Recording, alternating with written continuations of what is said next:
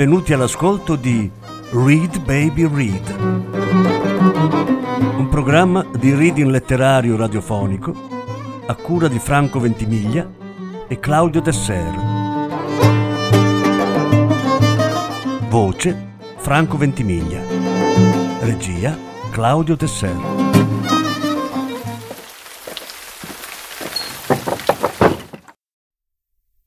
Bartleby lo scrivano di Herman Melville Traduzione di Gianni Celati Lettura di Sara Ventimiglia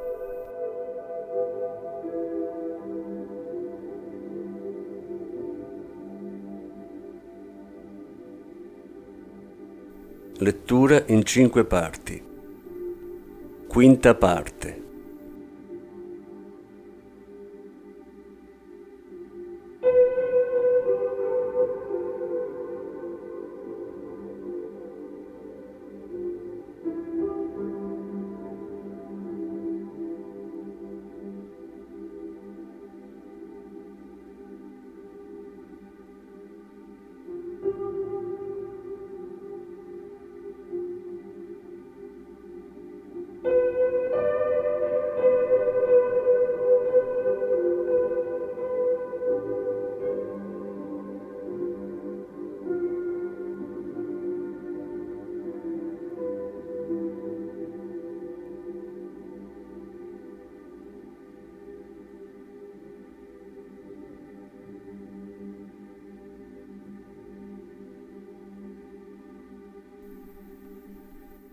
Cosa farò?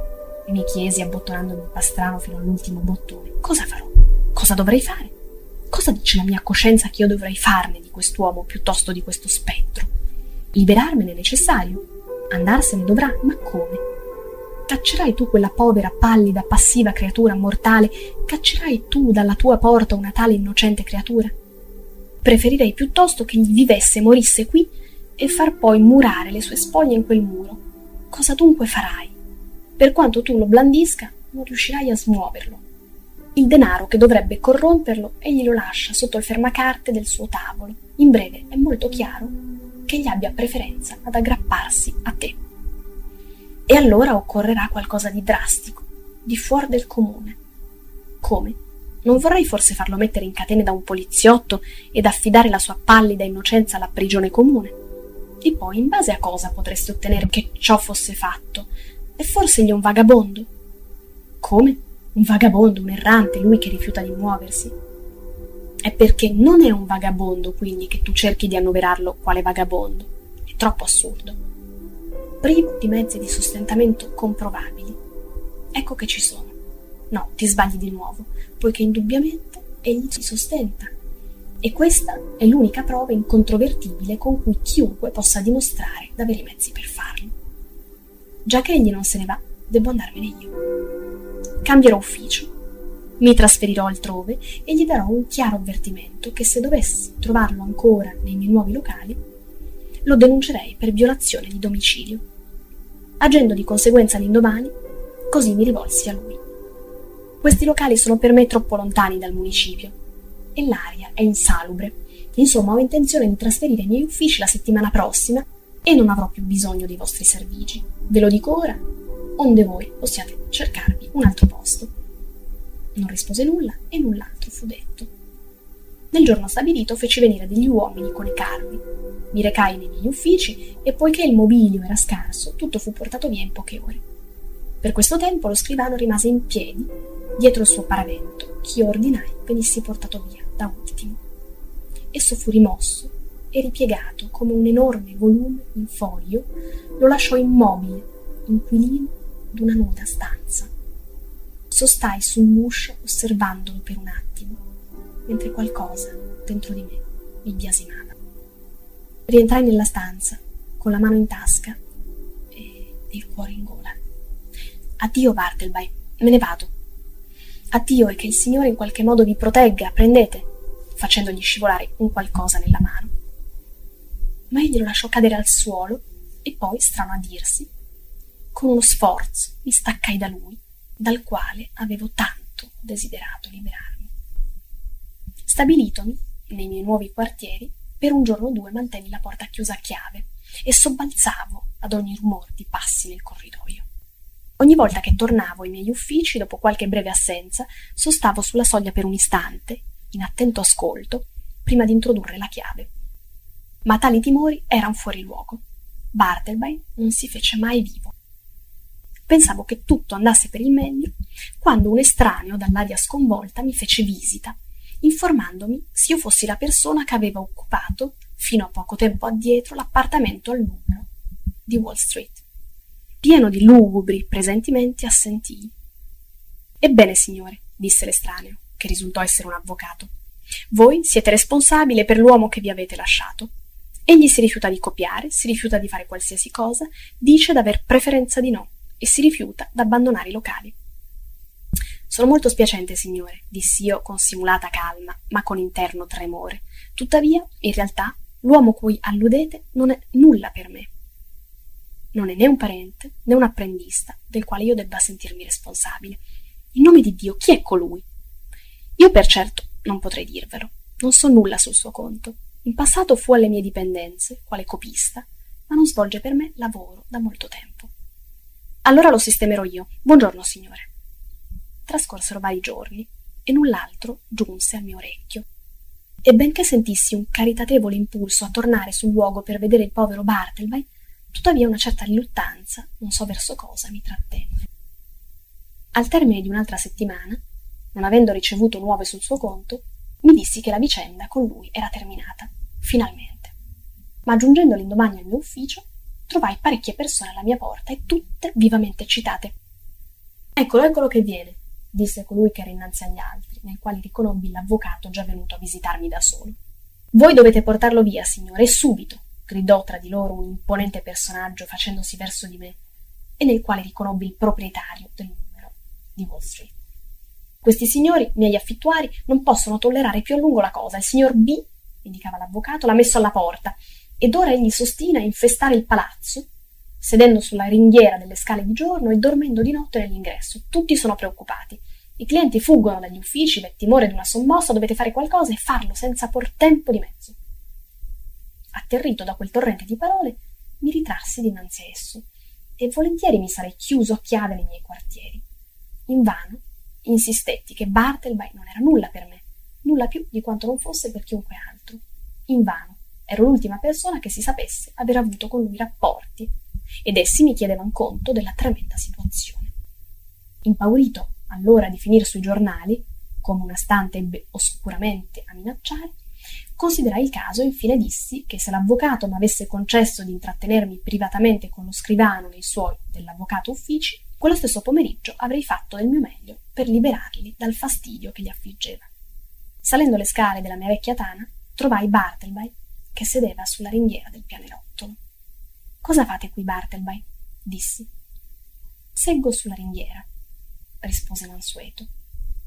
Gli feci segno d'entrare nello studio dell'avvocato il quale tosto ci lasciò soli.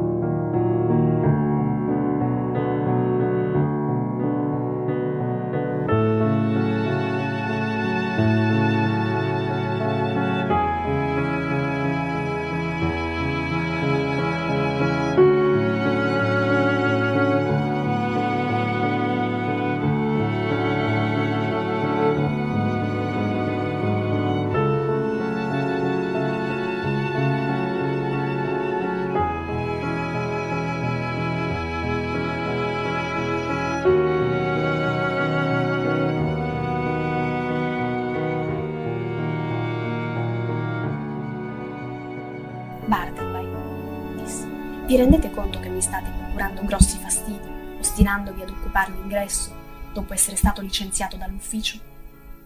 Nessuna risposta. Ora non vi sono altre soluzioni. Voi dovrete fare qualcosa, oppure qualcosa dovrà essere fatto a voi. Ditemi, in qual genere di lavoro vorreste occuparvi? Vorreste tornare a copiare per qualcuno? No, avrei preferenza a lasciare le cose come stanno. Vi piacerebbe essere contabile in un magazzino? Si sta troppo chiusi a far quello. No, non vorrei essere contabile, ma non faccio molte pretese. Si sta troppo chiusi, esclamai. Ma se voi restate sempre al chiuso tutto il tempo. Avrei preferenza a non fare il contabile, soggiunse, come a sistemare quella piccola questione. Cosa ne direste d'un lavoro di barista? In quello non ci si sforza agli occhi. No, signore, non mi piacerebbe. Però, come dissi, non mi faccio molte pretese.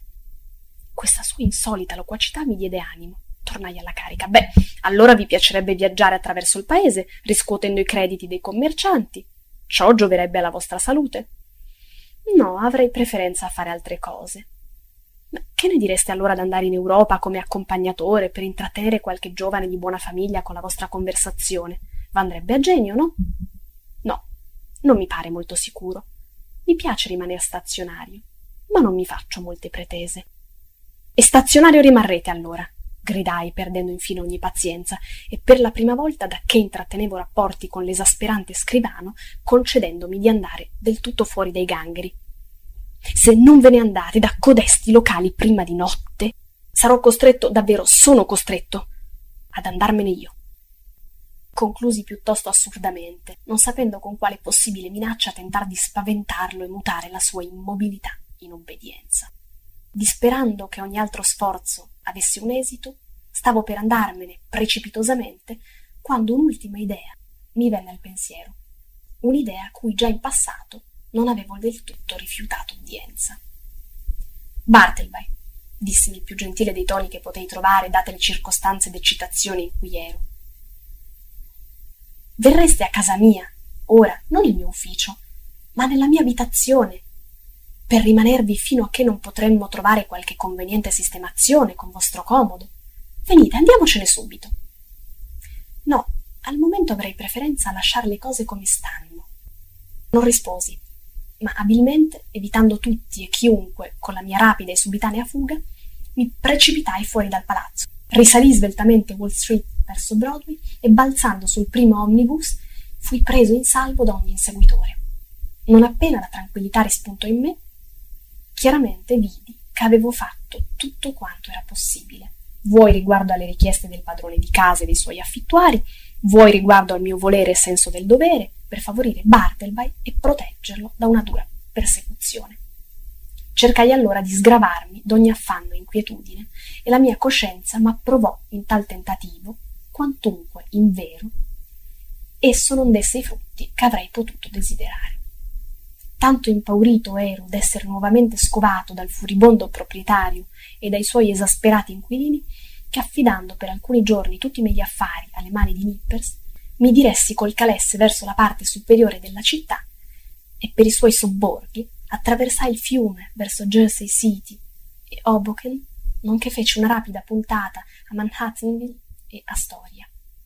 Di fatto, si può dire, vissi in calesse per tutto il tempo.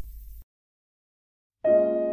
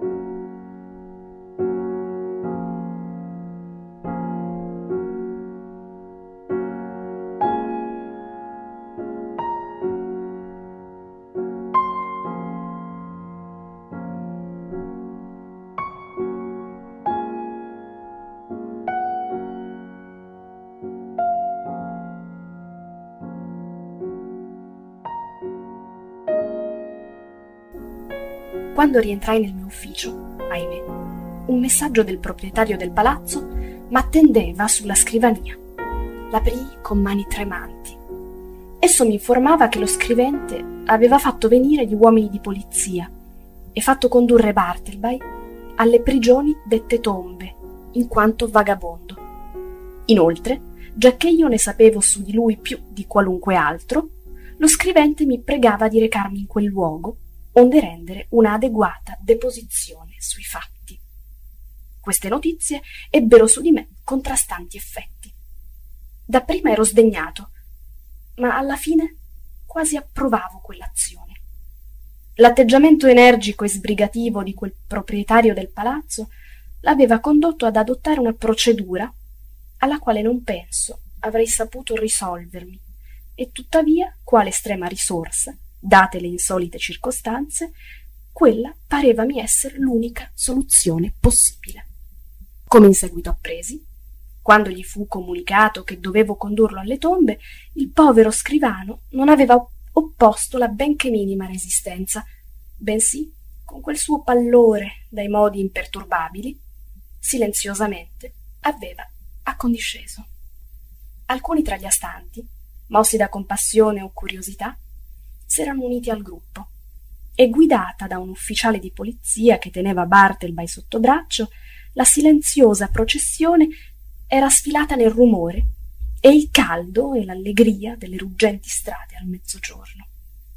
Il dì stesso in cui ricevetti la nota, mi recai alle tombe, o per esprimermi in modo più corretto, nel carcere giudiziario. Cercato il funzionario che faceva il caso, dichiarai lo scopo della mia visita e fui informato che l'individuo da me descritto era effettivamente entrato dentro quelle mura. Assicurai allora quel funzionario che Bartleby era persona della massima onestà e degno di grande compassione, sebbene stravagante, al di là d'ogni misura. Gli esposi tutto ciò che sapevo e conclusi suggerendo di trattarlo con quanta più indulgenza possibile nel periodo della sua reclusione fino a quando non si fosse trovato qualche rimedio meno drastico, benché, a dire il vero, non sapessi quale. Ad ogni modo, se null'altro si fosse trovato, l'ospizio di mendicità avrebbe dovuto accoglierlo. Indi chiesi di incontrarlo.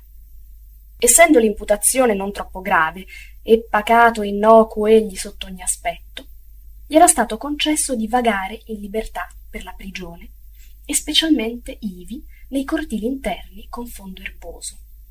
E là, per l'appunto, lo trovai, che stazionava tutto solo nel più tranquillo dei cortili, col viso rivolto ad un alto muro, mentre tutt'attorno, dalle strette feritoie delle finestre della prigione, parevami di scorgere gli occhi d'assassini e di ladri che stessero a spiarlo. Bartleby! So chi siete, voi, diss'egli, senza voltarsi a guardare, e non ho nulla da dirvi.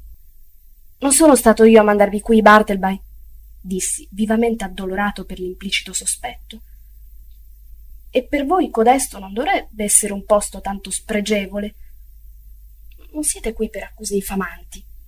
E vedete, non è poi un luogo tanto triste quanto potrebbe si pensare. Osservate, v'è il cielo, v'è l'erba. So dove sono, rispose, ma non disse altro. E così lo lasciai. Ritornando nel corridoio, un tale dall'aspetto sanguigno, con grembiule, m'accostò e accennando col pollice sopra la spalla disse Lui, là, è vostro amico? Sì. Cos'è? Vuol crepare di fame quello lì? Allora, basta campar sul rancio della prigione ed è bella e fatta. Chi siete? gli chiesi, non sapendo cosa ci facesse in quel luogo un individuo che parlava in modo tanto poco ortodosso. Sono il vivandiere, i signori che ci hanno qua degli amici loro mi pagano perché ci porti qualcosa di buono da mangiare. Ah, è così? dissi io voltandomi verso il secondino. Costui rispose affermativamente. Ebbene, dissi facendo scivolare qualche moneta d'argento nelle mani del vivandiere, così detto, voglio che voi abbiate una particolar cura per il mio amico laggiù. Fategli avere il miglior pranzo che potete procurarvi e dovreste essere anche con lui quanto più cortese è possibile. Perché non me lo presentate? disse il vivandiere, guardandomi con espressione che pareva dire quanto fosse impaziente d'avere occasione per dimostrarmi le sue buone maniere. Ritenendo che ciò sarebbe risultato giovevole allo scrivano, acconsentii e dopo aver chiesto al vivandiere come si chiamasse, raggiungemmo Bartleby. Bartleby, costui è un amico. V'accorgerete che può esservi molto utile. Servitor vostro, signore. Servitor vostro, disse il vivandiere facendo un profondo inchino dietro il suo grembiule. Spero vi troviate bene qui, signore. Bella posizione, stanze fresche. Spero vorrete trattenervi con noi un po'.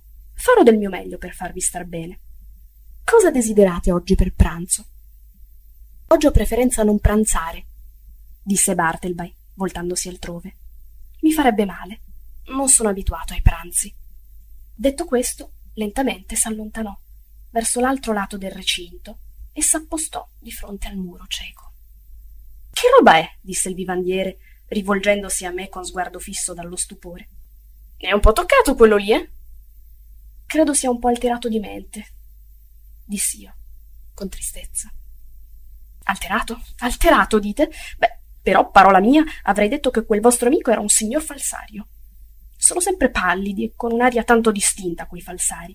Mi viene compassione per loro, mi viene, signore. Conoscete voi il Monroe Edwards? aggiunse con tono commosso, e tacque. Poi, posandomi pateticamente la mano sulla spalla, sospirò: È morto di tisi, a Sing Sing. Ah, voi lo conoscevate mica il Monroe, eh? No, non ho mai intrattenuto rapporti sociali con i falsari. Ma ora non posso trattenermi oltre. Badate al mio amico laggiù. Non ci rimetterete. Ci rivedremo.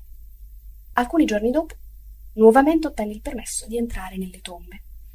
Ed attraverso i corridoi mi diressi in cerca di Bartleby, ma senza trovarlo. L'ho visto che usciva dalla sua cella poco fa, disse un secondino. Forse è andato a fare due passi nei cortili ma avviai in quella direzione. State cercando l'uomo che non parla?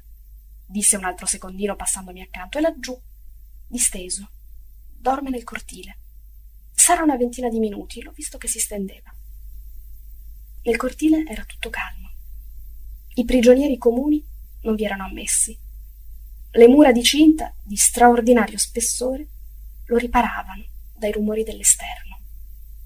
L'aspetto egizio di quella costruzione in muratura mi pesava sull'animo con tutta la sua cupezza. E tuttavia, sotto i piedi, cresceva un soffice tappeto d'erba prigioniera. Il cuore delle eterne piramidi, si sarebbe detto, là dentro, dove per qualche strana magia, nelle fenditure, semi d'erba lasciati cadere dagli uccelli erano germogliati.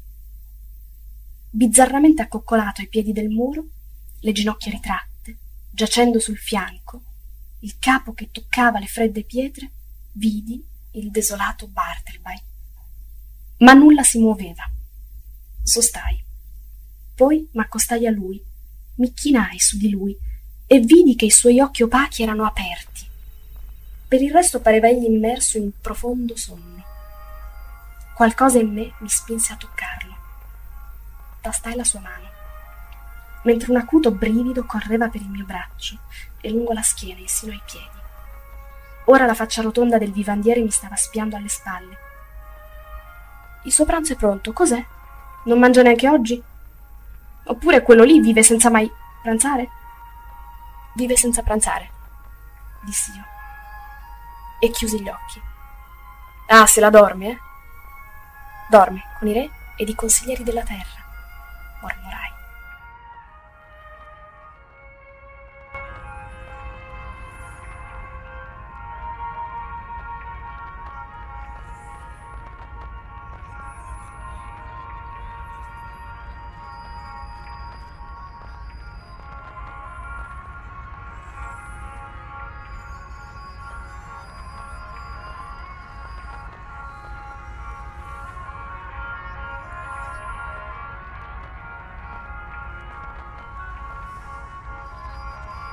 Quanto al seguito di questa storia, non vi sarebbe forse bisogno di dire altro. L'immaginazione potrà facilmente supplire allo scarno recitativo sulla sepoltura del povero Bartleby. Ma prima di congedarmi dal lettore, vorrei dire che se questa piccola narrazione l'ha interessato a sufficienza da risvegliare in lui qualche curiosità circa chi fosse Bartleby e quale vita conducesse prima che il presente narratore facesse la sua conoscenza, posso solo rispondere che io condivido appieno la sua curiosità ma non sono affatto in grado di soddisfarla. Peraltro, non so bene se debba divulgare una piccola chiacchiera che giunse al mio orecchio pochi mesi dopo il decesso dello scrivano. Quale fondamento essa abbia, non potetti mai accertare, e pertanto, quanto essa risponda a verità, non posso dire. Ma giacché questa vaga notizia non mancò di suscitare in me una certa qual suggestione di interesse, comunque detta, essa potrebbe dimostrarsi ugualmente interessante per altri, e quindi vi accennerò brevemente. La notizia è questa. Bartleby sarebbe stato un impiegato subalterno in un ufficio di lettere smarrite a Washington, dal quale sarebbe stato d'un tratto dimesso a motivo d'un cambiamento dell'amministrazione. Quando io rifletto su questa piccola chiacchiera, a fatica riesco a esprimere le emozioni che m'afferrano. Lettere smarrite, lettere morte. Si direbbe che tutto ciò parli di uomini morti.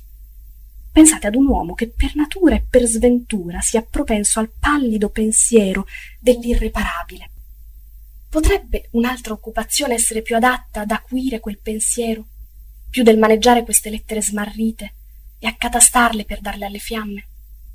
Giacché ogni anno cataste se ne bruciano di simili lettere, dalle pieghe d'un foglio a volte il pallido impiegato estrae un anello, e il dito cui era destinato forse già imputridisce nella tomba estrae una banconota inviata con la più sollecita carità. E chi avrebbe dovuto soccorrere più non mangia né soffre. Un perdono per chi morì disperando, una speranza per chi morì senza speme. Buone nuove per chi fu annientato da perpetue sventure. Inviate per le occorrenze della vita. Queste lettere urgono alla morte. A parte il pai. A umanità.